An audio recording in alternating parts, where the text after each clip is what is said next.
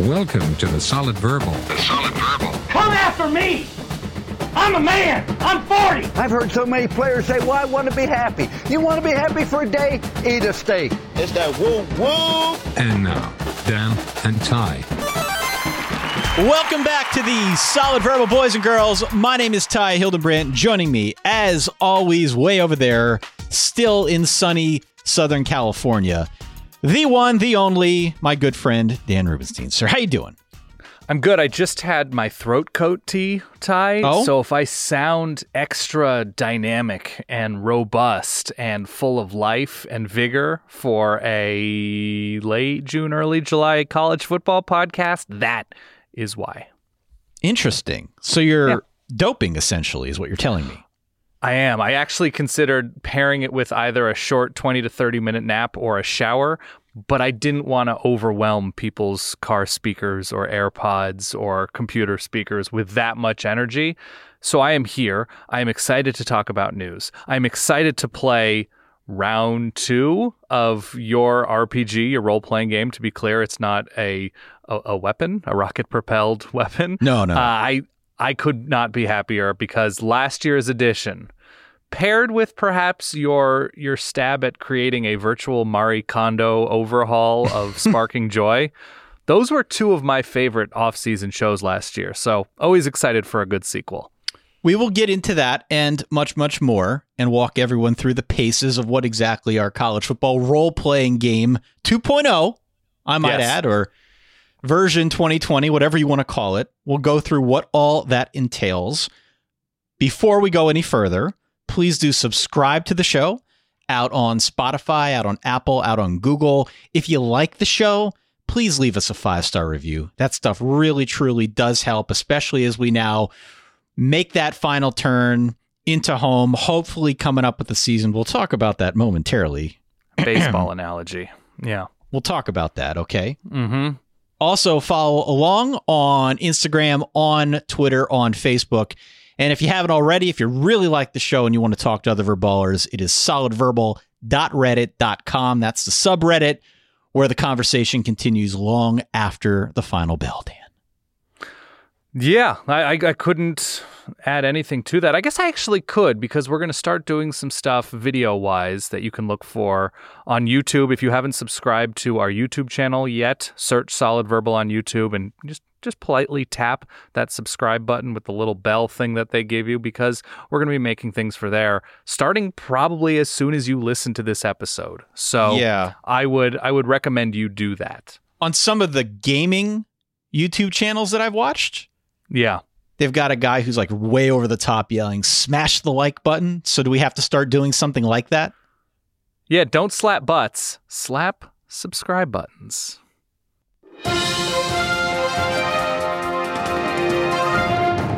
We have breaking news. Boop, boop, boop, boop, boop, boop, boop. So I don't know how breaking this is. It's the off season, but as you know, there's a lot going on in the world right now, Dan. Yes. Shortly before we hit the record button, um, our friend Dennis Dodd over at CBS Sports posted a link to his article Coronavirus in College Football Hospitalizations, Deaths Projected by Data Analysts if FBS Plays in 2020. So, a lot to unpack just in that title. He, of course, is saying if if college football plays, if FBS plays in 2020. He is talking to a gentleman by the name of Dr. Sheldon Jacobson.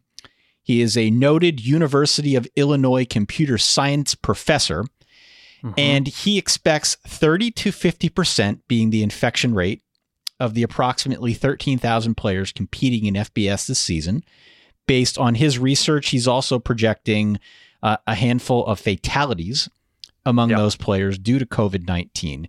You know, I don't know if these numbers are are shocking in the sense that they're unexpected, but it is shocking to kind of see such specificity around what we might be talking about, what the scale of this problem could look like at the major college level. Again, just a simulation, and Yeah. obviously it could play out a lot differently in reality. But I, I think those are are startling signals, and certainly something that uh, I'm hoping the powers that be are considering before they make their decisions for how to proceed. I suppose so. I think you use the word handful, and I don't know if that's the word I would use. I mean, it was what three to seven was his initial three to seven players who could, and obviously one is too many. But yeah, with, with reports like these, I, I think every school is in earnest and in good faith operating with the idea that somebody could die, and that is what they absolutely must do everything possible in their power to prevent. I don't I don't think schools are looking at this in terms of like, well, we're lo- we're we're okay with losing one or two. I think that's insane to think. Sure. So I think reports like this are just they're looking at numbers, they're looking at the data, and they're looking at trends. Obviously, the the mean age, or I think it's the median age, excuse me, of people infected with some symptomatic, some asymptomatic, and I'm sure we'll get to, to Clemson and the update there. Uh, it's coming down. Younger people and younger people are coming down with this in symptomatic ways, and it's we don't need to tell you as two dum dums not trained in virology and epidemiology that these are scary times. And even if young people aren't as affected and aren't dying and aren't hospitalized at the same rate, it's increasing. It's Yep. not getting better. We don't And want so we don't want people I- to get sick. you don't want people to get sick. And I think anytime somebody puts the situation into very clear and stark numbers with data, I think it's a good thing. I think everybody should be scared into doing everything they can to take care of players. And I think players should be scared into taking every precaution. The, the worrisome thing is, and I'm sure anybody who sort of vaguely follows sports news, is there are certain leagues that are trying to construct bubbles of professional athletes to limit interactions with the outside world. And we're not seeing that in the sport we cover because it seems like it's kind of an optically impossible idea where Right, we're right. saying these are our student they're no different than other students so they're going to be going to class and they're going to be mingling with other students but at the same time they are they are revenue generating so it's hard to put players in a bubble as if they're professional revenue drivers and also call them students And, so and college football, it's tricky it's very tricky. College football has a number of other variables that the pro sports leagues don't have to contend Totally. with. Not the least of which is there are far more teams on the FBS level. And we're at a situation now. I think it was Dennis Dodd who wrote uh, an article where he was talking about the challenges around establishing just a common testing protocol across the board. That the Power Five may have one view of it, the Group of Five may have another. So, again, it's still just early July, the 1st of July, but the season's getting awfully big in the window. And we got to try and figure out a path forward here if this is going to happen at all. So, to that point, Dan, more Clemson players have tested positive. They announced on Friday that 14 football players tested positive for the coronavirus over the past week. That brings the total number of cases on the team over the past month to 37. That is roughly one third of the roster. I would also add that across the country, over at Arizona, we saw news uh, yesterday, the day before, that the athletics department was pausing its so-called re-entry plan due to surging cases in Arizona, in the Tucson and and Pima County area. So, look, this is a story we're going to have to continue covering yep as we course. move forward. Uh, I saw the Ivy League is considering moving their season to the spring. They're looking at what it might entail if they push off their season to the latter part of September and play a seven game conference only schedule. Or maybe they would do the same thing just in April, start in late April, go through May. Again, a seven game conference only schedule. All sorts of creativity out there around how can we get a season in this academic calendar. And um, yeah, I, I haven't heard much at this point being pulled off the table. I think there are still a lot of options that are up for deliberation. Totally. And and of course the Ivy League and smaller schools to obviously varying extents depend on TV and football revenue less than major universities with smaller athletic departments, smaller coaching salaries, smaller stadiums. So it's all relative. And I know that a, number of FCS schools, you know, pour a lot of resources into football. So they do need those scheduled games and those paydays with Power Five schools, be it, uh, you know, the, the superpowers in the SEC playing Southern Conference teams or whatever. It's it, it becomes very tricky when you take away the non-conference element of of team schedules, though the Ivy League certainly no shortage of cash if you look at some of the their coffers. So uh, it'd be interesting that we would have football in the spring, but not have it be whatever it was the XFL or what was the one before the XFL, the AAF. Oh yeah, but rather Brown versus Princeton or Dartmouth versus Cornell. So that's you know we'll start talking, I guess, Nellies in the spring. Fine by me. Um, and we, I actually, this is sort of a, a sneak preview of a talking point I want to get to in the RPG portion of this episode. But yeah, we're seeing junior colleges, we're seeing high schools, we're seeing smaller divisions think about creative ways to push their season back for for both health and sensical purposes. I don't know. It's I think it's going to become a lot more commonplace than we think in late June. Yeah. We'll see. We'll see. Yeah. The only other tidbit I have here is and it's totally different, completely separate subject, thankfully. Yeah.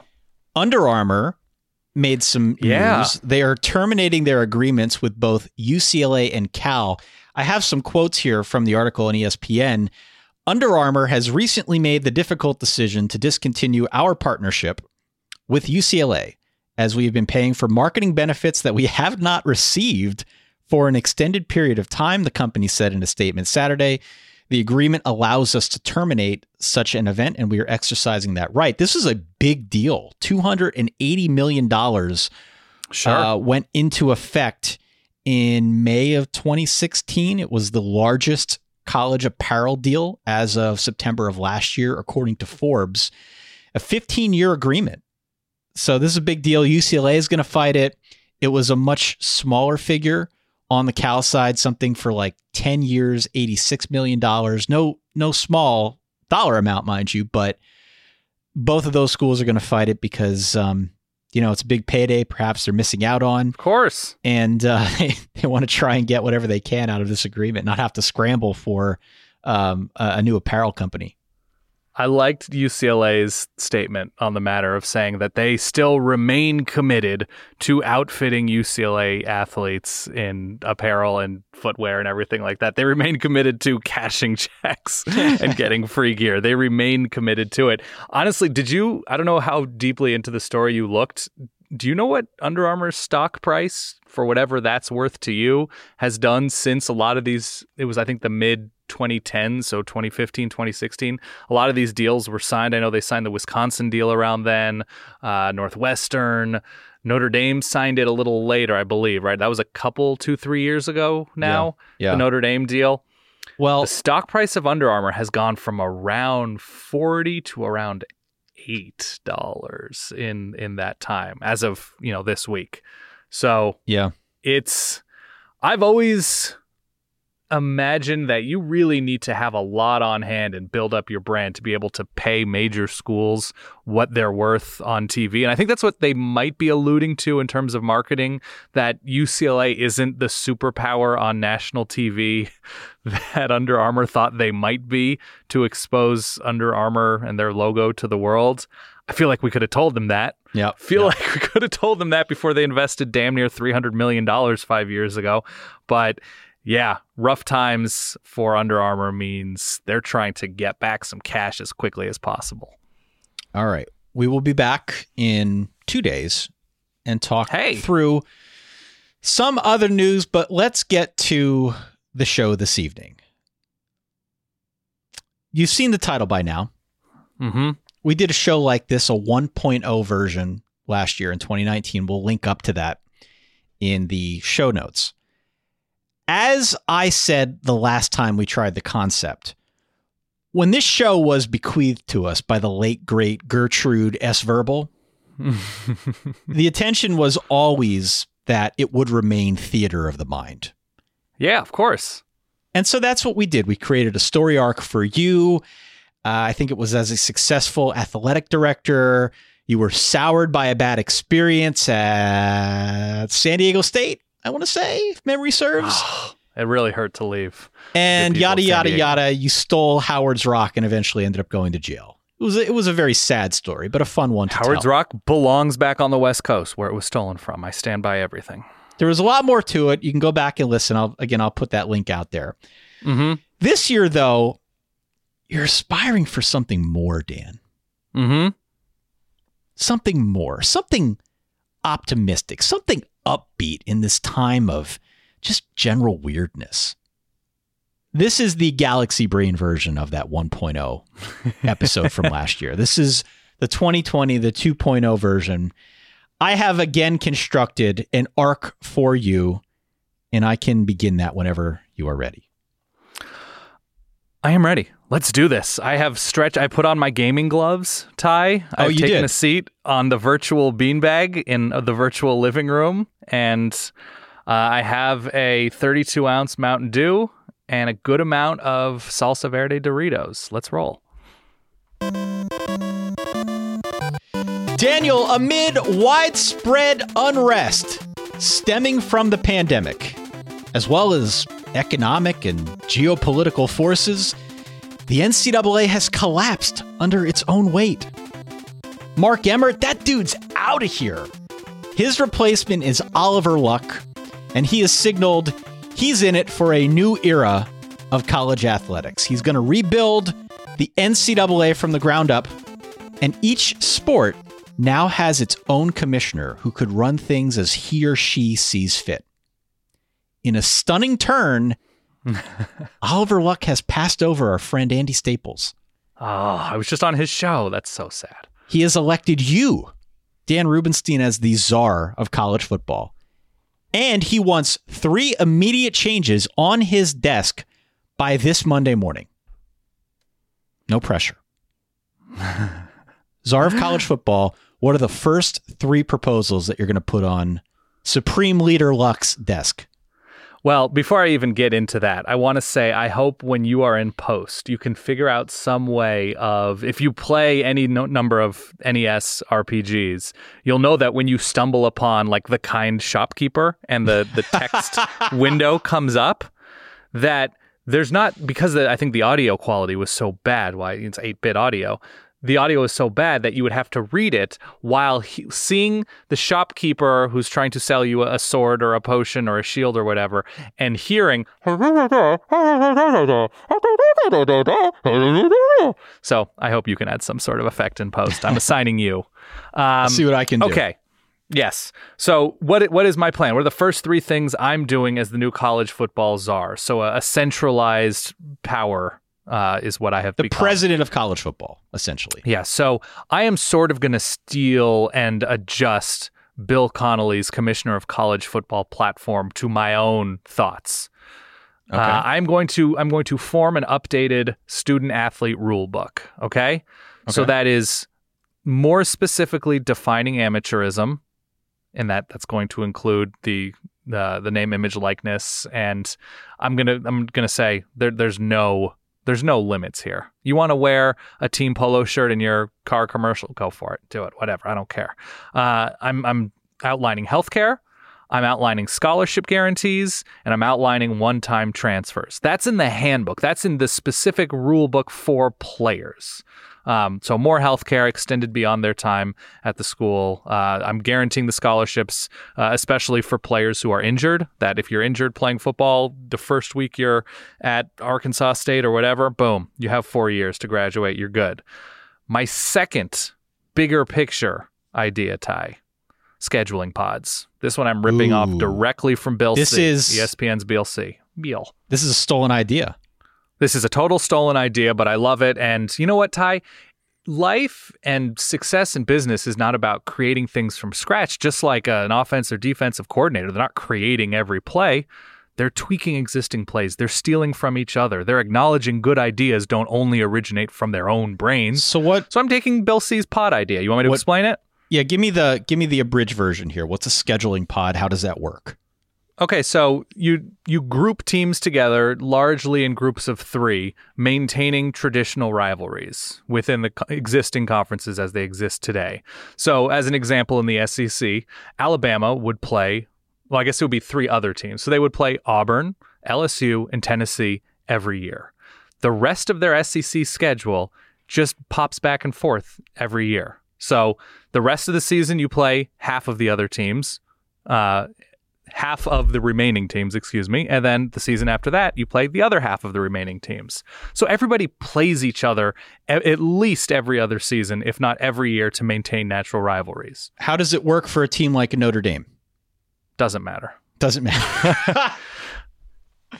okay. Notre Dame is banned under my. No, I don't know how. we're. Notre Dame becomes part of the ACC or something like that, and they maintain rivalries with USC and Michigan or something. Um, so maybe they have a slightly bigger pod.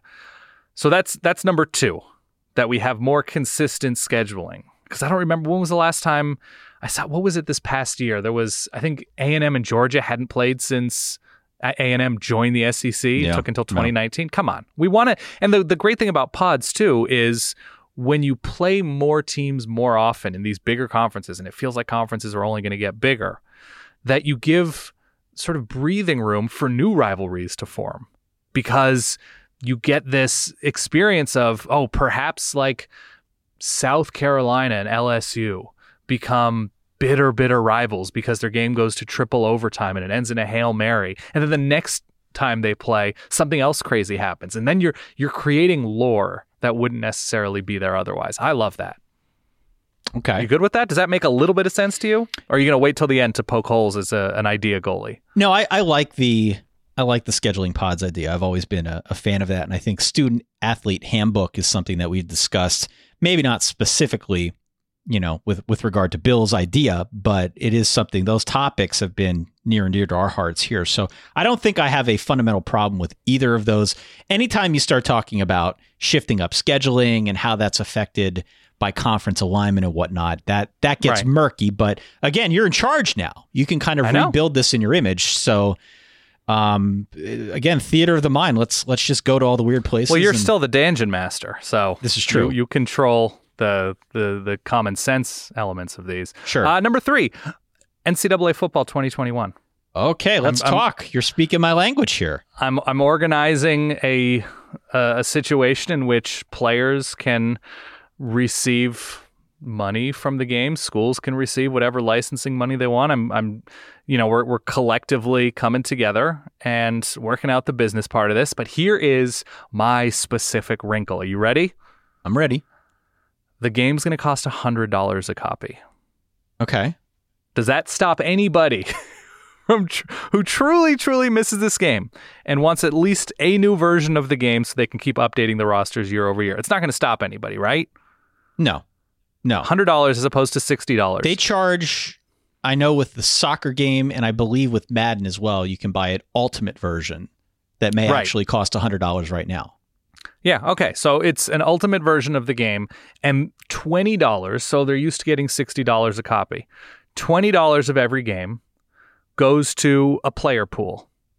Right? So we're we're getting money to anybody, any player who plays for a team that appears in the game. FBS, FCS, whatever. That's $20 of every copy goes into a pool that pays them out. And then the other $20 from this leftover 40 goes to non-football sports funding. Because Okay. that's something that is is a big issue now that teams schools are having to cut non-football sports non-revenue sports because they don't know where the money's going to come from because they're anticipating budget shortfalls. So we're going to help fund via the NCAA football game which I think the the demand and desire has reached probably critical mass at this point that I think it's going to do well I think it's going to do well and to donate $20, 20% of every copy to non revenue sports is EA Sports investing in colleges and college athletics, which I think is positive. i just did some back of the napkin math here and Hit me. if you take NCAA 14 as an example, and that's probably a bad example. It's an old mm-hmm. example because if you brought the game back in 2021, you'd sell more than a million copies. Let's be honest. Sure. But Yeah. let's use a million copies as an example. And if Mhm. we harken back to our news bulletin from a few minutes ago, 13,000 players in FBS, if you assume that that $20 gets thrown into a pool, let's assume it's $20 a copy, a million copies, it's $20 million divided by 13,000 means that each player gets around 15, 1600 bucks. Pretty good. I think kids would be totally cool with that. Pretty good for doing nothing but being good enough to make either an excellent, okay, or not that good football team. I think that's okay. Okay. I think that would work. So, you know, I'm in favor of anything that's going to bring the game back. Sure. You you know I'm in favor of that. I I do think though the part that you're overlooking, oh kind czar, is that that mechanism, that organization around how do the players actually get money from this? Is there a, a player union? Is it something that you're going to set up out of the goodness of your heart? That will be like an office of player relations, something of that ilk. I, that's the part that's missing. That's the conduit to getting these guys the money that they deserve. It's not a full union. It's part of the NCAA is uh, an advocacy program. It's part of the the name, image, likeness element of things. But it's, uh, a, I suppose, it's not collective bargaining, but it's somebody running this. I guess it shouldn't be part of the NCAA. I am going to partner with a third party that is going to Who does it for the NFL? interests- Partner with those guys. You're right. It's the NFLPA partners with a company, uh, a licensing company. So I'm going to do that for college football. I'm going to implore whoever it does for whoever does it for the NFL to create a college wing. And they're they're trying to work on something like that now, actually. Yes, in, in reality. So Yeah. all right. Uh, I like the ideas. The good news here. So does Supreme Leader Luck. He loves them.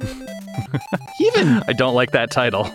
He even he wants to talk to you about some multi-level marketing stuff that he's got going too. And he got the time. Sure he does. Yeah. But you're great for this job.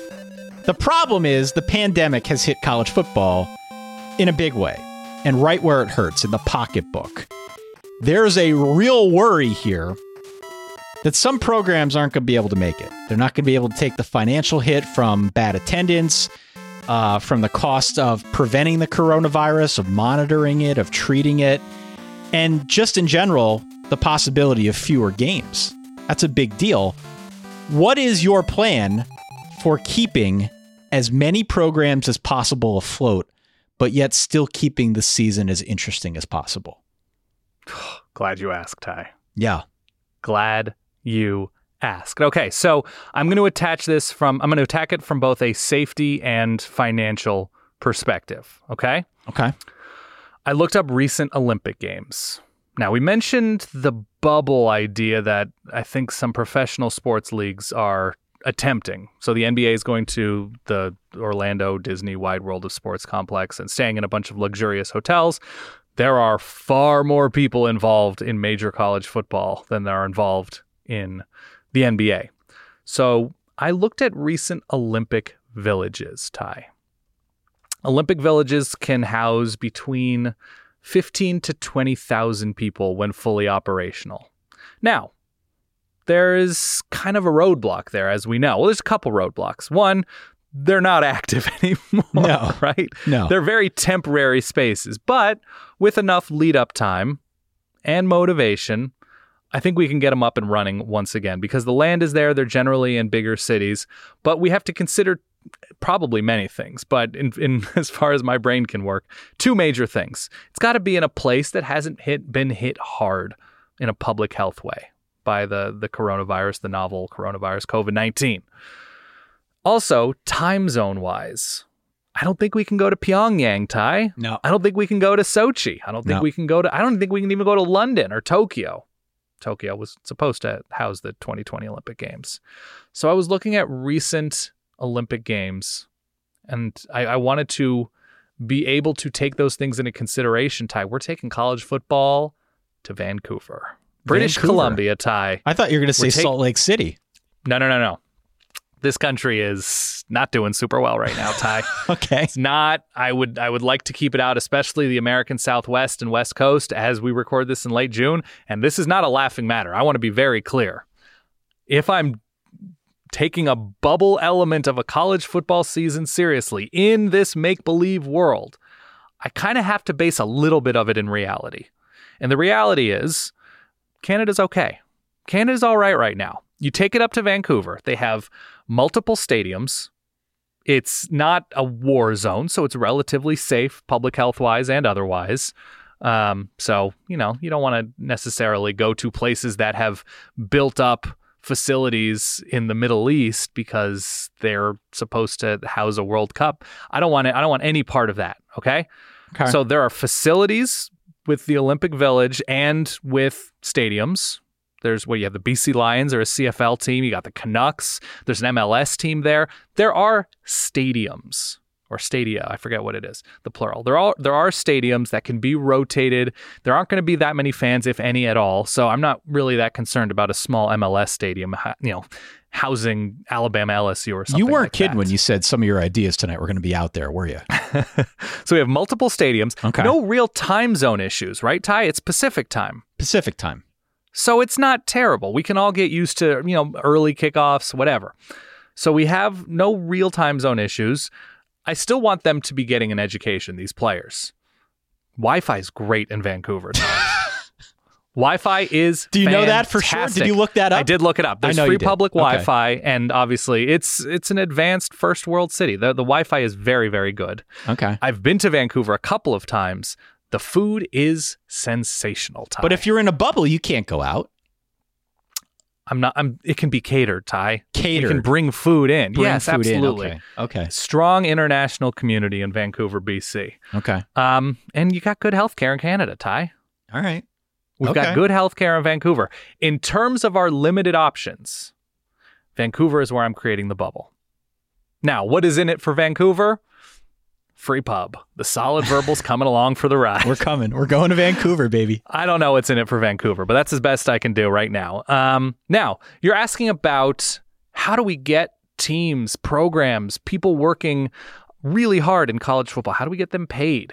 Because they're going to take a, a hit financially with, you know, nobody in crowds and we'll see how TV responds to to things if there's a limited schedule, if it's conference games only. There's just the pot's smaller, Ty.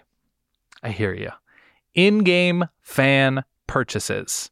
You Okay. can send in tips after great plays to the team. Isn't And now this you what this is like what Woody Harrelson did in the Hunger Games, where he was able to send like the the medication to Jennifer Lawrence. Didn't watch that movie. I'm Okay. taking your word for it. Never Didn't mind. watch The Hunger Games, but Hmm. big fan of J Law. Ty, Sure. I- no, no, nothing against her. Um, you send it in-game purchases. You see that in your your mobile gaming. You can you can buy a sword or you can buy health or whatever. In-game pur- purchases. The tips go to sports and healthcare. Okay, they go to the teams, they go to healthcare and everything that that is needed, and essential employees, not the coaches that are you know sort of low on the totem pole. Totem pole, British Columbia reference. Don't know if you caught that one or if it just zoomed No. over your head. It zoomed over my head. Sorry. Okay. Also, we're partnering with Cameo. Are you familiar with Cameo? I'm familiar with Cameo. Yeah. Have I sent you a Cameo Ty? You did send me a cameo of Dean Blandino a couple months back. Sure, just telling you to keep your head up. Yeah, I did. No, it was good. And it was great. He was Have we talked about that on the show before? No, I sent you a Dean Blandino cameo. It was one in a million. Yeah. You were working very hard. You still are. Yep. Secret day job with Solid Verbal. Players keep half of their Cameo revenue. So Cameo is a service that on your phone or on your computer, not a sponsor, but it's just become popular and part of the Could be. lexicon. Could be a sponsor. Uh, we've been asked to be Cameo people, and I don't think we've accepted. I hope No. we haven't. Not yet. Um, players can record videos and send well wishes to fans. Happy birthday, Steve. Uh, Brian Kelly sends a cameo. Uh, Happy birthday, Mama H. Or congratulations on all 17 of your grandchildren, Mom. And, you know, stuff like that.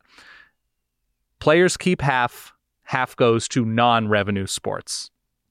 All right. Is that it? It's no, no, no. That's two. oh, that's okay. Number three. Number three is by my big money maker Ty. This is the Galaxy Brain idea of the Galaxy Brain game, I mentioned pods, okay, not for Tide Pods, scheduling, purposes. Scheduling pods for uh, the purposes as college footballs are for scheduling.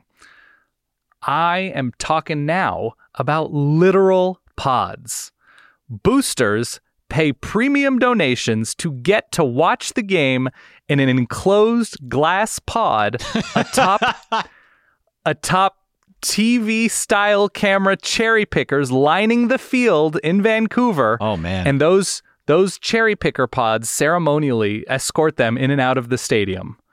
And Wow. if, what do boosters love more than credit and attention and special perks? I think that's it. I think that's why they're boosters to begin with.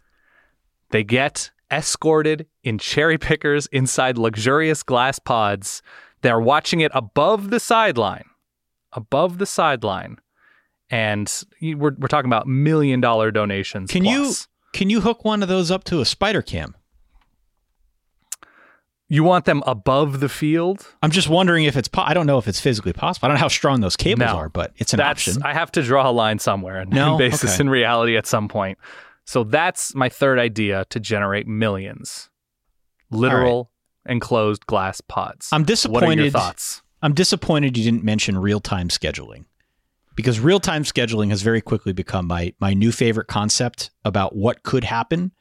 Oh, so fall? everybody's in the same place and just like schedule whoever because we're all in Vancouver anyway.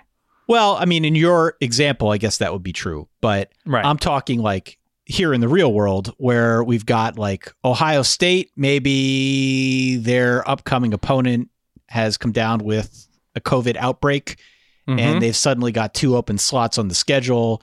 And maybe Clemson's in a similar boat because their whole team got it back in the beginning of August. right. Not a joking matter. Not a jokey matter, might happen. And Mm-hmm. Yep. they just decide, you know what? We're not going to have a regular postseason this year anyway. So Right. why don't we just play each other on September 25th? That would be damn Well, cool. That would be damn it would, cool. but then you're, you're still talking about travel unless we're in a bubble situation like I've outlined. unless we're in a bubble situation. But I think the first thing that you got to do is throw out all the old rules and just kind of assume that this season is going to be a one off. Let's see what we can cobble together. Let's do real time scheduling. Let's find some way to expand rosters. Well, I don't know. I would with the real time scheduling, the flex scheduling. I would say you create a new show and charge ad revenue, whatever. Create you know strike a deal with Fox or ESPN or whoever. Every week there's a lottery show that decides who is going to play who. like who's it's like when you show up at the at the court, like your neighborhood mm-hmm. basketball court, and like yes, you just get to pick from the available parties as to who's going to be on your team. In this sense, who's going to be on your schedule? That's not bad. That's not bad. I'll take it a step further with your analogy. The coaches have to shoot three pointers. First two pair off, the next two pair off, and so forth. I don't know. All right. Well, these are good. These are That's good. pretty good, Ty. These I are gave good. it literal minutes of thoughts. little out there, but I like. Well, so here here's my question: How much of everything that we're talking about? Because you mentioned COVID nineteen in this one, are we basing everything in a mirrored modern modern reality, or are we ma- or we this is just a uh, are we assuming some degree of normalcy if you don't mention it otherwise? well, would you like to get to the next question, I think that'd be great. Daniel? Your proposals have ushered in an era of optimism in college football, and there's already been some talk that maybe you should take over for Mr. Luck.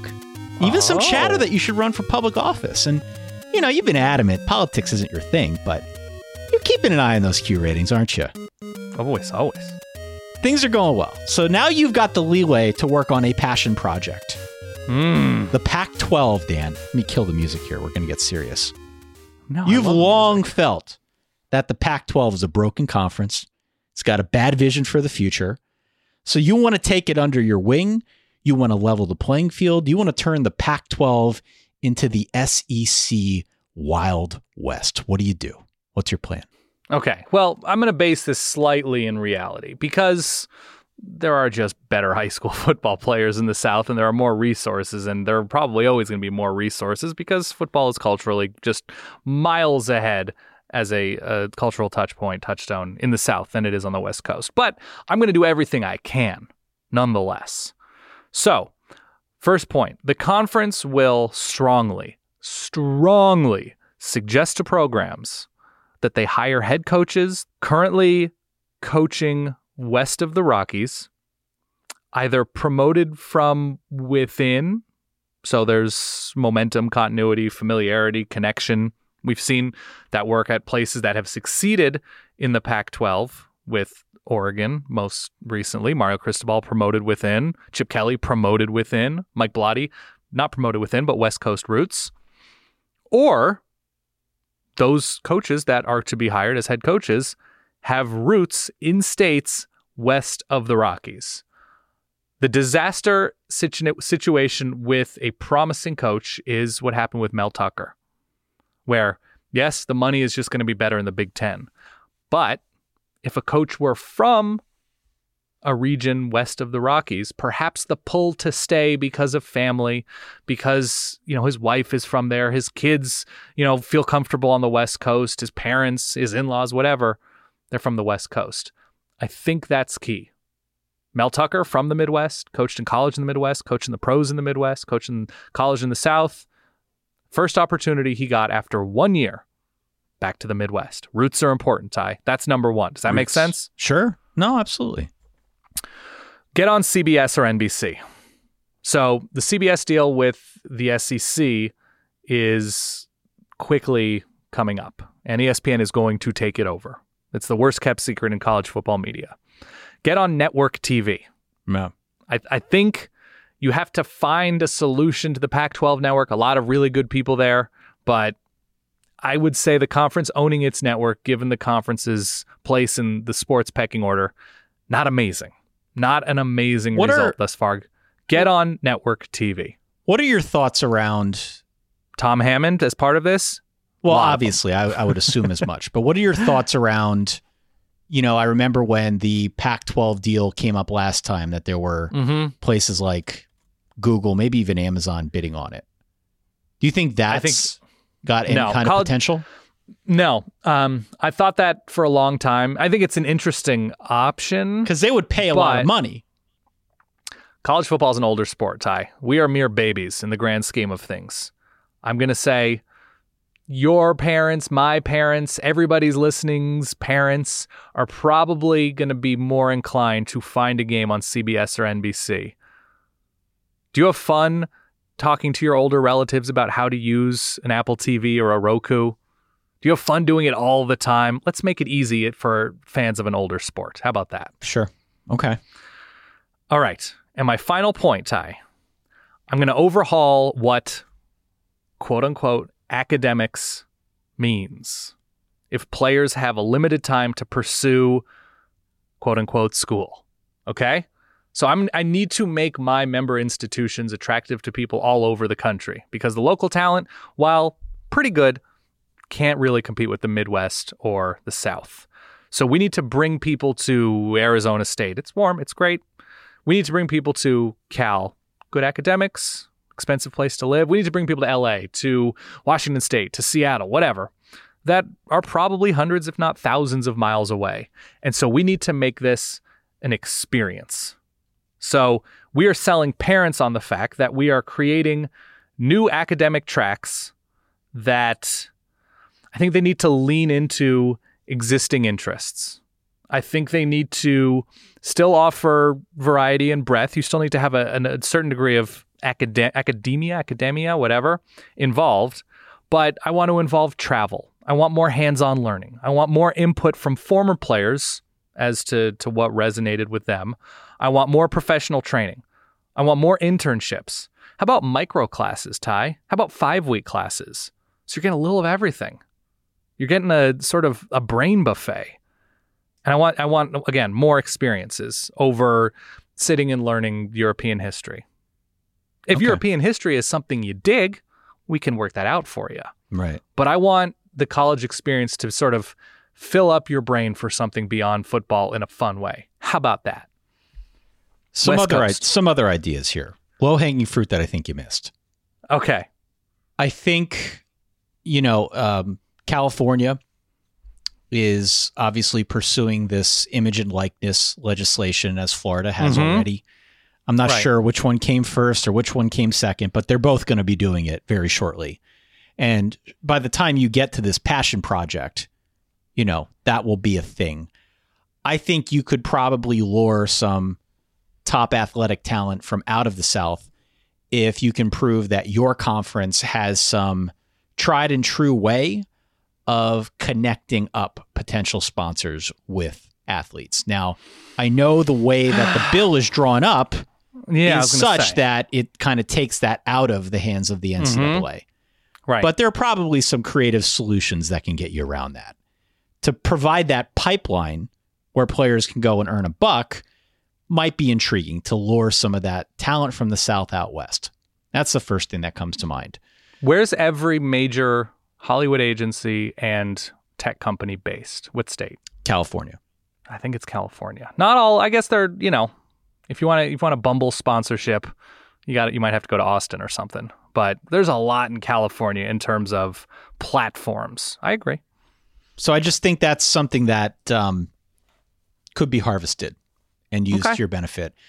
The other thing, I don't know if you mentioned this, but low hanging fruit, we got to start games at 10 a.m. local time. More games at 10 a.m. local time so that it is Yeah. more appealing to the East Coast audience. Maybe that goes hand in hand with your migration over to America's most watched network, CBS. But um, I just think See, the I'm time gonna- zone thing really, really factors in for a lot of folks.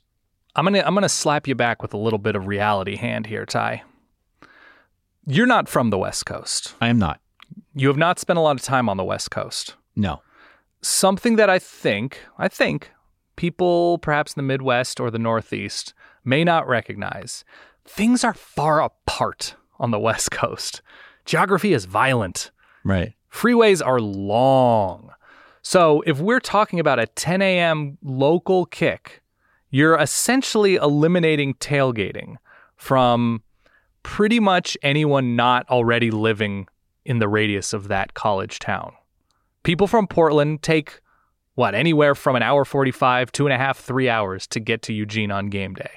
That's i'm just speaking from specific experience. You know about traffic in la now i don't think traffic is terrible in salt lake city. Perhaps i'm wrong. I'm just guessing i don't think traffic is perhaps terrible in, in and around boulder but things are still far apart it takes time to get to these places so you're saying tailgating is amazing for everybody except on the west coast Except you the guys West Coast. you guys have to change your ways for me in Brooklyn, for you in Allentown, and for Chip Patterson in Raleigh, North Carolina. That's what I mean, I saying. get it, but what are your intentions here? Are you trying to cater to the tailgating crowd or are you trying to make the Pac 12 into something more than what it already is? I don't think the the problem with the Pac-12 is not that the games are starting at a weird time. That's not the entire problem. The problem is the product itself. If we had all sorts of mid aughts USC, Chip Kelly era Oregon, uh, early David Shaw, Jim Harbaugh, Stanford, if we had interesting teams, you know, like the the Rudy Carpenter, Sam Keller, Keller fun ASU throwing teams, if we had up and down interesting teams with good coaches playing top 15 matchups every week, I don't think it matters what times the what time the game starts if those games have national implications. All right. Shall we move on, Dan? Okay. So I guess I win that round. Well, we're not doing an argument. I know. this is not an argument. We're not like doing the Judge win. Wapner thing that we did that I got nailed for on social media. We're not doing that. I know. Okay. Fair enough. I'm just giving you things to think about here. And I haven't found anything yet that really jumps out at me as needing a good needling, okay. but we'll get there. But I answered that. I will also say move USC to San Diego. It's all the good of California beaches, food, weather, there far fewer distractions. San Diego is low key very boring. It doesn't have the stigma of LA in terms of home prices and sitting in traffic and the glitz and glamour. San Diego's just chill. It's by the water. You can eat great food. San food. Diego State might have a problem with that. And I don't care. And we'll get to San Diego State. And you're going to attract probably better coaching candidates to San Diego than you are LA. It's not it's not the overwhelming big city sitting on the 10, sitting on the 110 whatever to get to USC. It, it's going to be a lot more picturesque and I love LA. It's my favorite city in the universe. But I could understand why LA is not the best college town to recruit I don't know. coaches and players. San to. Diego State might have an issue with that, but It doesn't matter. San Diego State will learn to love it. moving on. One night you are awoken by an ominous knock at your door. You throw on your embroidered czar of college football robe. You warily answer it. Outside, it's a nondescript man wearing a trench coat a cigarette in one hand, a manila envelope in the other. It's real this time, Danny, he says, tossing the envelope at your feet and walking away, blowing smoke rings into the night. Inside, you are stunned to see the schematics directly from the Power 5 conference commissioners. And it appears they have set aside a time, a schedule, and a structure. They're going to secede from your perfect college football Oh. union and they're going to play it on their own for their own title, their own rules, under their own different czar. What do you do, Dan? What do you do? Ty, I'm gonna I'm gonna answer your question with another question. You watch a lot of Quibi videos. Quibi? No. Isn't that like 10 Watch a bucks lot a of- month? you watch a lot of Verizon Go 90. No, Why don't you watch them? because it costs money. It's not a good it's not a good name. It's not a good brand. True. It costs money, not a good brand. There's a stigma even already attached to Quibi. Poured billions of dollars into it and couldn't make it work. Sound familiar, Ty? Sound hmm. familiar. okay. So what I am doing, sometimes there is just value in recognizing reality. Sometimes there is just value in saying, this isn't working, and I'm going to do something about it sooner rather than later. So I, college football czar, with all sorts of success up and down this great land, I'm going to collect every bit of intel I possibly can about the NCAA's operation. I'm going to make a list of the smartest, most forward thinking people at the company. That includes nobody in enforcement, by the way. and I'm going to offer up my services along with that inside information and hiring recommendations to the new operation. I'm going. Ty. so you're you're I- saying you want to leave and go with them? I'm leaving and going with them. Well, now hold on I've- here. Hold on. the wind the wind of change is upon Here's me the problem. mine. The problem with that is that what you found in that manila envelope is Mhm. that they've already identified some candidates to be the, their czar of college football. You know, maybe it's Bud Don't care. Elliott. Bud Elliott, I'm, I'm guessing, is top of the list. So you are now going to basically go and lick the boots of these Power Five commissioners and say, pick me, pick me, pick me. That doesn't seem to fit with your MO. No, I'm going to be sort of a czar at large. I'm going to I'm going to sort of ease into retirement off of all the good vibes of moving the sport to Vancouver, British Columbia, of fixing the Pac-12, of doing all sorts of things that enhance the pocketbooks and brands of the sport and Oh, the man. schools therein. So what I am doing is saying I'm not going to stay aboard a sinking ship, a clearly sinking ship. Ty, if I'm making my bones in major college football, major college football is sailing away from me. Come on, you, who's ever won a battle against currents, Ty, Hmm. against the tide? So you're saying you know where the gravy train is, and Absolutely. you're going to do whatever you can to stick with it. What about the other schools? It's just good business. What about the other schools? A, a group of five? What about them? Ty, you know me. You know my life. I very rarely align myself with losers. It's not going to start now. You're going to catch some hell for that one, man. I hate to tell you. I'm not saying I'm not saying losers in terms of the product on the field, in terms of the institutions themselves. I'm just speaking about losers if we're talking bottom line Ty. Now, I have my own plan for potentially the non-power programs to succeed, but in a world in which Power 5 programs exist, it's a tough sell, Ty. It just is. Are you going to any sort of rinky-dink supermarket operation, Ty? or are you going to Wegmans? I go to whatever's closest, but Wegmans has Now, a you popular align yourself brand. with the best. I'm Yeah. telling you, I know for a fact you had options out there when it came to romance. What did you do? You went with the best. Right? uh, yeah. You're trying to figure out something to say that doesn't get you in trouble. You went with the best. I did. You could have broadcast this show into a Blue Yeti microphone. I could. Did you? No, of course not. You went with the best. You saw where the world was going, and it wasn't going into a Blue Yeti. Right? See, I, I just don't think this is like a Napster situation where, you know, the recording industry could have gotten behind Napster and then it was too late. and then they made fools of themselves and eventually had to do it anyway. I don't I don't Right. I don't see this being that kind of situation. If all of are- these schools are aligned, Ty, if they're all aligned, they'll do whatever they want. They hold the leverage. There has Come been on, talk Ty. This for is a just long time. it's just business. This isn't personal. It's There's just been business. talk for a long time that the Power Five should just break away. Right. Even that a smaller subset of the Power Five should break away. They should Mhm. play for their own deal because let's face it, any given year there's what? 10 teams that have a chance for the national championship. Mm-hmm. Part of the idea behind like a relegation style college football season where Mm-hmm. the top teams stay and the bottom four, let's say, go down to a different division. Part of Right. that idea, I think, stems from the fact that there really are only a handful of teams that have a shot each year.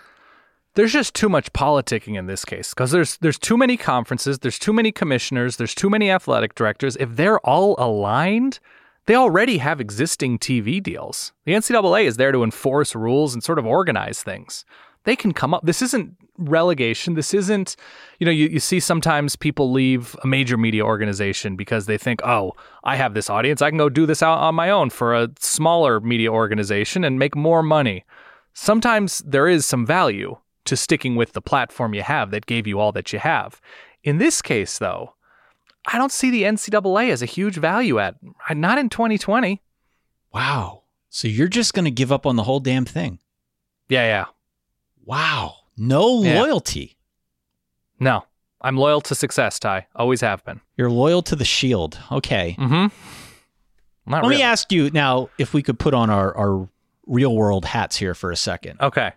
How, how do you feel in general about a situation where, let's say, we decide we're going to decouple schools from minor league pro football, which is basically what it is. And maybe we assume more of a model like we've got uh, abroad when it comes to soccer. Their club right, teams, an academy model. Yeah, more of the academy model, sure. Mm-hmm. How, how do you feel about that at in some alternate reality here yet, where you would be in charge of that transformation? Is that something you can get behind? Something you think would work? I'm never in favor of turning 16 or 17 year olds into pure professionals. I think it's interesting, but I think you still need a plan to keep them as teenagers and young men in their early 20s and you know have a, a school element. Have that you know i talked about the, the pac 12 plan. Have an experiential element. If you're saying you are a five star tight end and that's all you are to us i don't know if i'm comfortable with that for a 16 or 17 year old right. I'm not there. I, I understand the success and I understand the single mindedness and I understand the intellectual honesty of the academy programs for soccer, the club programs. But I don't know. I still think you need to figure out how to how to make a 17 year old the best possible 18 year old, right? Yeah, I think I'm talking of it more from the standpoint of the ages don't change, but instead of college football being so tightly aligned with colleges, Yeah, I understand what you're saying. you know, it's it's a little bit of an older age bracket. You're not talking about 16, 17 year olds, but at the same time, um, it does decouple it from the academia, which I think Well- has long been the weird part of college football. It is definitely weird and is definitely in its own way outdated. The the thing I would say to that is I think a lot of well not a lot of, but a a good percentage of the allure of the sport is the identification that the, the tribal mentality Sure. of Right. you went to Kansas State. So there is something connecting you to Collin Klein, even though there definitely isn't, right? You went to Minnesota, so you are connected to Laurence Maroney. You're not, but you kind of are. You're go- you're eating at the same food mess halls, whatever. You're well, I guess not anymore, but you are. uh, You're walking along the same quad. No, it's you're fair. experiencing It's the fair. same Minnesota winters. It's fair. There is there is that element. You know, you sang the same fight song. There's there is something emotional about college football, which I think separates it from other sports. Because if you're a Steeler fan, odds are you're either from Pittsburgh or you're related to somebody from Pittsburgh, and I it's just, just- sort of happenstance. I wonder if some enterprising businessman, maybe someone such as yourself, Mm. should ever decide that, you know what, we're going to start up a 10 team amateur league. The guys will get paid. They can do it right out of high school. What would that do? Would that be any kind of existential threat to college football, that model? I don't know. Well, Ty, you're the dungeon master. You should have written that question out for me so I could have thought about it before we played this RPG. Let's go to our next question, Dan. Okay, You're a transformational leader, let's face it. that's true. I am. But dog, you gotta you gotta keep your options Dog. open. All right. Smart business people, they know when to get out as much as they know when to get in. So let's take it a different direction here. Oh, You are cashing out.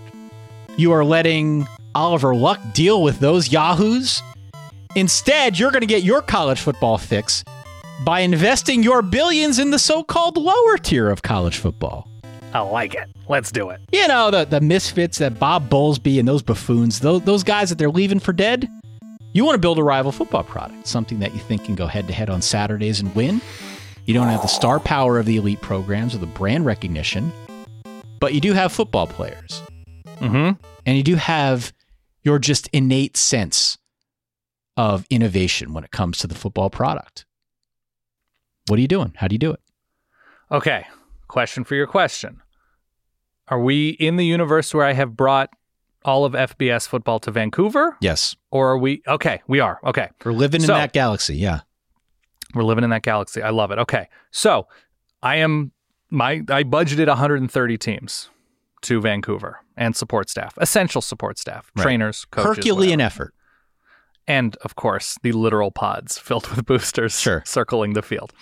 So we're all on the same page here. We're all in British Columbia. We're all enjoying an extremely mild summer. It's fantastic up there. I Can't mean, now, to be fair, I don't know if all these things happen while you're in Vancouver. this could be after the pandemic is quelled and you can go back Sure. to your campuses. Well- Maybe you decide you want to keep it in Vancouver. I don't know. my specific idea requires either Vancouver or a normal universe. So if you're insisting on one of the on, on the Vancouver thing, that's okay. Okay. What I'm doing Continue. is I am starting the G5 season August 1.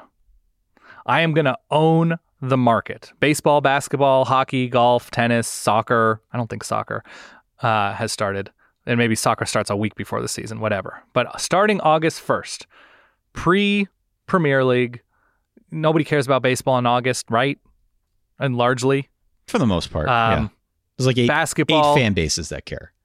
basketball in a somewhat normal year is not playing, but I understand in this scenario, perhaps they're playing. But even still, there's no football, period, on August 1. It's NFL training camp, it's teams in uh, fall camp, whatever. I am starting the season August 1. I'm starting training camp for G5 schools even earlier, so like today. And they, those teams, so we're going to have Boise State, Utah State. We're going to have Western Michigan against Ohio. They're going to play in prime time every night of the week. They're going to play Oh. a season. They're going to play a season with more bye weeks once September hits because obviously they've started August 1st. They're not playing an extended season. They're going to have more bye weeks, better for health, better for recovering from a potential infection, whatever. They're going to enjoy ESPN and Fox sending their best broadcast crews to call these G5 games. They're going to enjoy increased attention. They're going to enjoy increased scrutiny.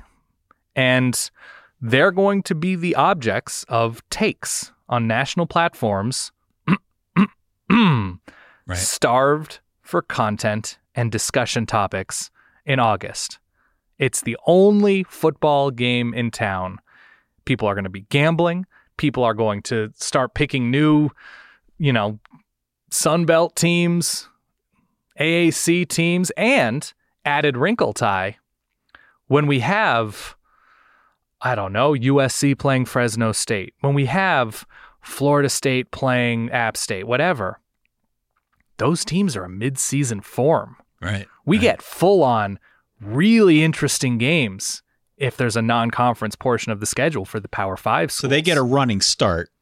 Yeah. And you're catching USC when USC is still trying to figure out, you know, what's going to be their offense and defense and whatnot. Mhm. Yeah. And we're getting more Okay. attention on potential stars at these places. So their name, image, likeness possibilities, their cameo rates are going up. I mean, it's going at least to 50 bucks. Yeah, absolutely. All right. So I'm I'm giving the G5 a, a preseason spotlight. You think about the the fervor around it was like a week, but the fervor around the Korean baseball league. You think about the fervor that's been around, you know, the Bundesliga before every other soccer league started. The G5 enjoys that for 28 29 days before the Power 5 season begins. I think that's pretty good. It's not bad. I'm a little disappointed though. I'm underwhelmed by this. What? I'm underwhelmed. I thought maybe you would make wholesale rule changes. I thought maybe um maybe you would institute some sort of policy whereby um it's easier for players to get paid. You know, you can Yeah, kind of no, fashion I- this, you can invest your your billions into whatever you want and um maybe you can lure the talent away from that top tier into your tier and just make the overall football product better. I, I think this is short sighted by you, Mr. To- to go away from the entirety and theme of this show, I'm going away from gimmicks, Ty. I'm letting the core product sell itself. Football's great as is. And the ability to watch Eastern Washington on a Thursday night in early August, the ability to watch North Texas or Houston or uh, Notre Dame, any non Power Five school play with increased attention in August is, I think it's a big win. Interesting. All right. Yeah. Um, I'd be very curious to get thoughts from the community out there we have a lot of group of five fans who listen to the show. Mhm. And, and what's um, on what what are they competing against on TV in August? America's Got Talent. America's the Got Masked Talent. Singer. Whatever's on, on. Netflix, yeah. No, no. Yeah. I mean specifically TV. Uh, obviously, we're always going to have Netflix and Hulu and whatever YouTube to compete with. Not Quibi, No, not Quibi, good Quibi. sir. but I think in terms of television options, this is a huge win. All right. Final question. I'm ready. You have been successful yet again. You Ah. smell terrific, Dan. Thank you. You still got that eye on political office, but you, you don't really want to put Jody with an eye or the solid baby through that pressure. Toddler. Mm-hmm. So you're considering all your options here. One night at a cocktail party, you know, you run in some exclusive circles nowadays. I absolutely do. You're introduced to Bill Gates. Billy G. Billy G, Willie G, you're on a 1st name Mhm. basis with him. He has Yeah, a crazy idea. He wants to team up with you. Let me cut the music here. This is a big deal. Why? He wants to team up with you. Yeah. He wants to buy and rebuild the entire NFL. In his Definitely image. a priority. He wants to start with the toilets, which I don't, you know, I don't know if you've seen the stuff on Bill Gates. He's really big into did. toilets these days. Spend forty thousand dollars on a toilet that steams your poop and creates water out of it. I He's really big into toilets. He wants to use stadiums or stadia as kind of his testing ground for the newest models. That might be the main reason he wants the NFL. Let's not kid ourselves. Mhm. But he wants he wants your know-how. He wants to partner with you. He wants to figure out a way to put the fun back in the no fun league. So now you've moved up a level, so to speak. You've accomplished all you can at the collegiate level. You've teamed up with Wild Bill Gates, Mhm. and um, now you're going to be running the NFL. What's your plan here? Right. What are you doing? So what is what do you think the main complaint is? And I'm not trying to lead you anywhere, but in terms of why the NFL is no fun, what do you think the main complaint is of people who like football but can't get into the NFL product? Well, I, I am probably biased as a college football fan, but there is definitely a soulless and corporate feel to it. Um, Sure. As opposed to, let's say, like the NBA, which I think goes to far greater lengths to highlight its top personalities and star power. The NFL tries to tries to be very corporate and formulaic in the way that it approaches that situation, and guys aren't necessarily encouraged to uh, express themselves in the same manner. There's less humanity, I would think would be the argument. Sure, And there are, as you mentioned, there are zero Greek freaks in the NFL. correct. Um, so this is what I would do. I would take charge of that toilet comment you made. No, I Yeah. I'm not doing anything with the toilets. loves to he loves the toilets. I get it. It's a big deal. Sure. We we laugh, but uh, a a well functioning plumbing system is and and access to water is an enormous deal in developing It countries. is. No, I, I'm I'm not trying to make light of that. I'm just. Uh, I mean, you're making light. I get it. Um, All right. So what I'm doing is I am taking over in-game betting and fantasy. I'm lobbying hard for states who haven't legalized sports betting to implement it, doing my, my very best. And I'm using those proceeds with the the Bill Gates inspiration. I'm using those proceeds and putting them towards long-term player health insurance. And so it's it's more human. You're looking at your players, and you're like, let's take care of them in a better, more responsible way. And I'm setting up programs in NFL cities that with that with all these proceeds that support essential systems education drug rehab children's nutrition physical fitness I, i'm using the nfl and and i'm not i'm not necessarily broadcasting in the way that the nfl does in that sort of look at me way the nfl cares way Right. just do it. People will know. People will find out. There's something very showy about the NFL and the way its corporate image comes across, where you're just like, ah, it feels like there's something kind of evil behind everything you're doing. I'm just saying, do it.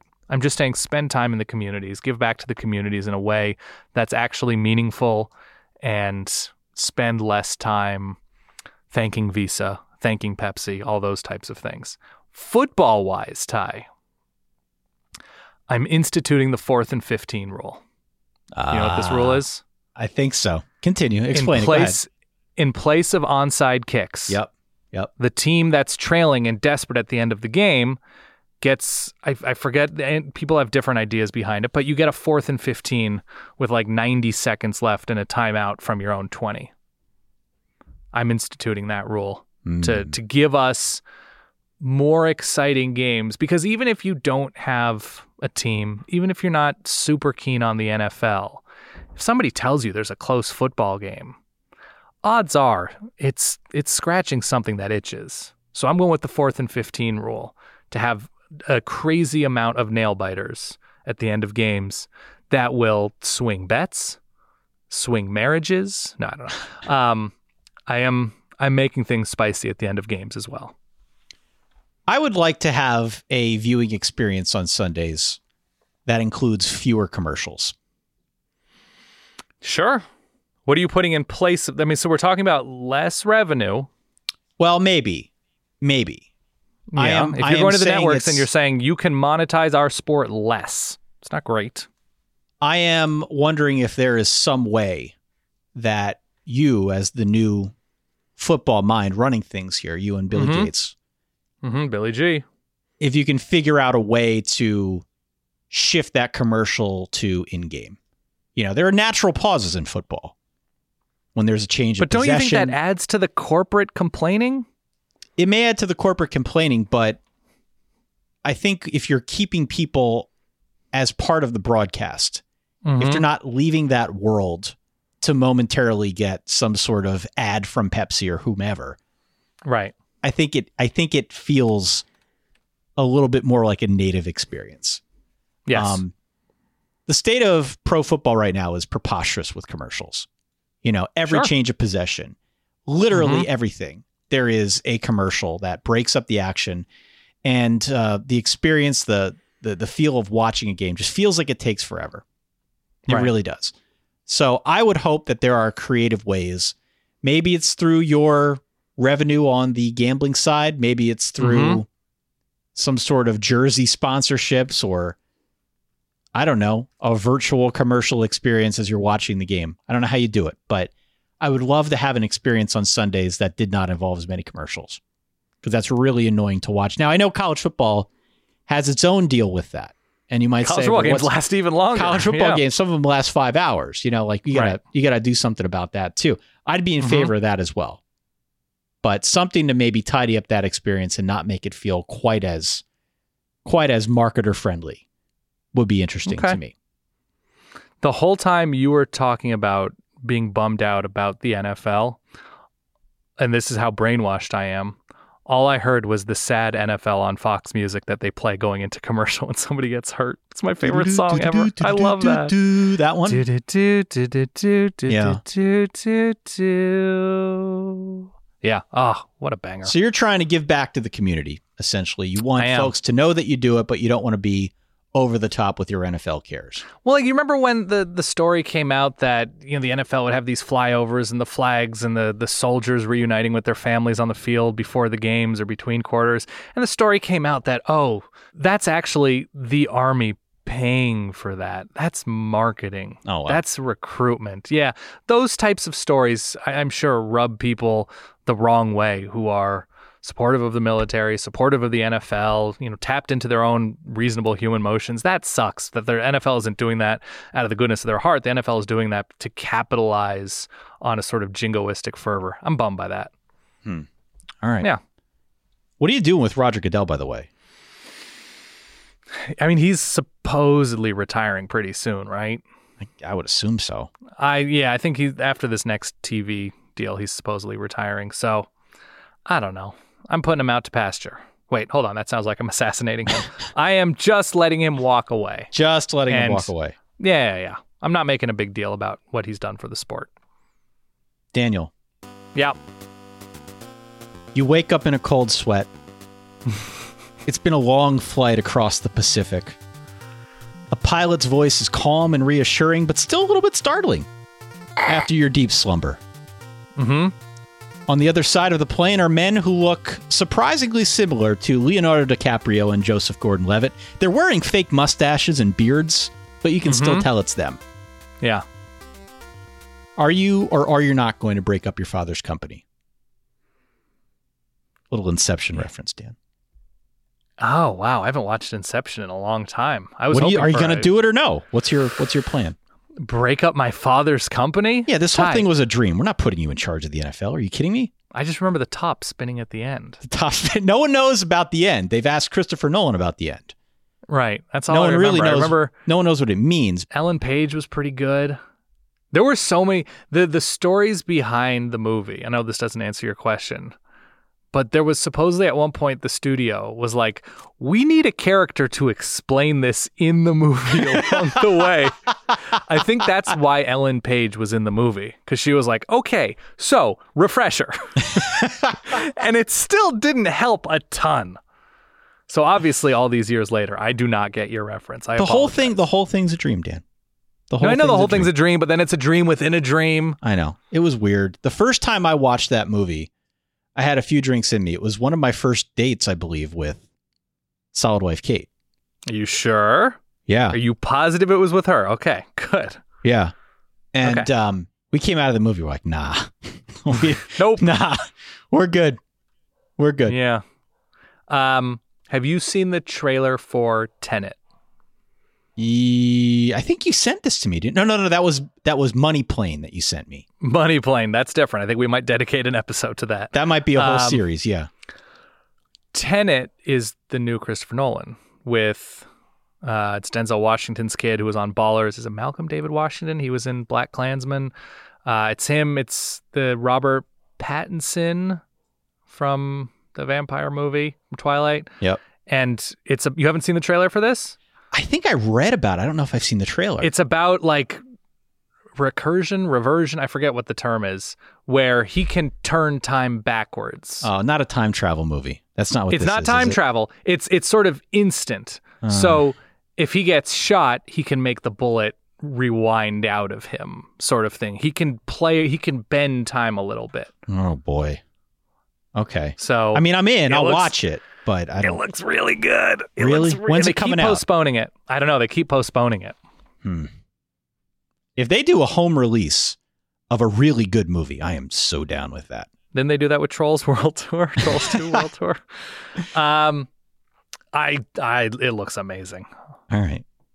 Well, that was a weird way to close it out, but so was Inception. Can I tie everything back together? Please Subscribe on YouTube. Okay. Uh, follow us on Instagram. smash the like Twitter. button. Sorry. Smash the Continue. like button. Slap slap subscribe, not butts. And uh, follow the subreddit. Join the subreddit. That'd be great. Solidverbal.reddit.com.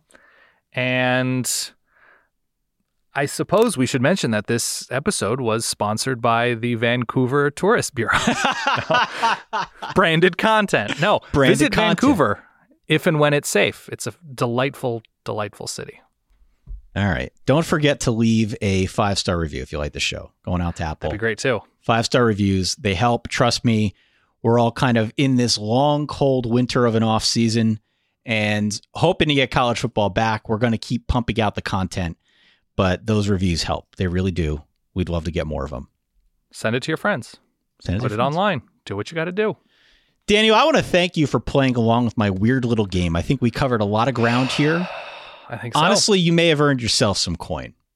yes. There may be some folks out there listening, network types, C suite level types, saying, you know what, this this guy's got some he's got he's got some some innovation in him. like you wouldn't watch a game from a literal glass pod atop a cherry. I'm in. Come on. Let's do it. Of course. Solidverbal at gmail.com. Send your offers his way. All right. Thank you very much. In the meantime, for that guy over there, my good friend Dan Rubenstein, sunny Southern California.